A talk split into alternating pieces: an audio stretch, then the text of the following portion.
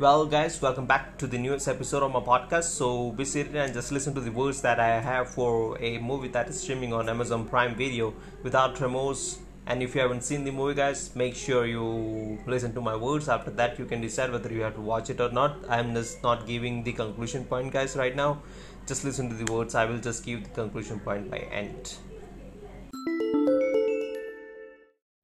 Well, this movie is based on a novel by Tom Clancy without remorse, and it is being directed by Stefano Sollima. So, long story short, movie starts with a twisting point in the start itself when a U.S. Navy SEAL team discovers they were in Russian military area instead of pro-Assad paramilitary area to rescue one of the CIA agent as per the intelligence information.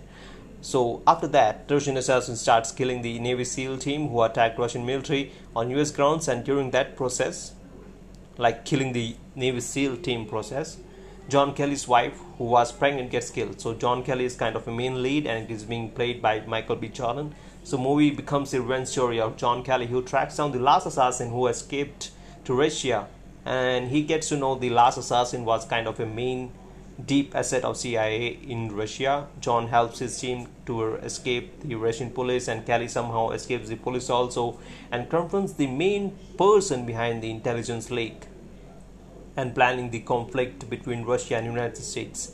So by end his identity is changed to John Clark just like the one in the novel of Tom Clancy. So I haven't read the novel guys and if you guys have read the novels I believe the story does resemble the same in the novel but I think it's not I just only think guys so the conclusion point is that stunt in the movie with guns and without guns are perfect and actors were on point with their roles but i think the storyline was kind of weak by the end guys. So the conclusion total conclusion point of my review is that movie just deserves to be watched for first time only. After that you won't be getting the interest to watch it because there are some movies that gives you the vibes to watch it once again from the start itself.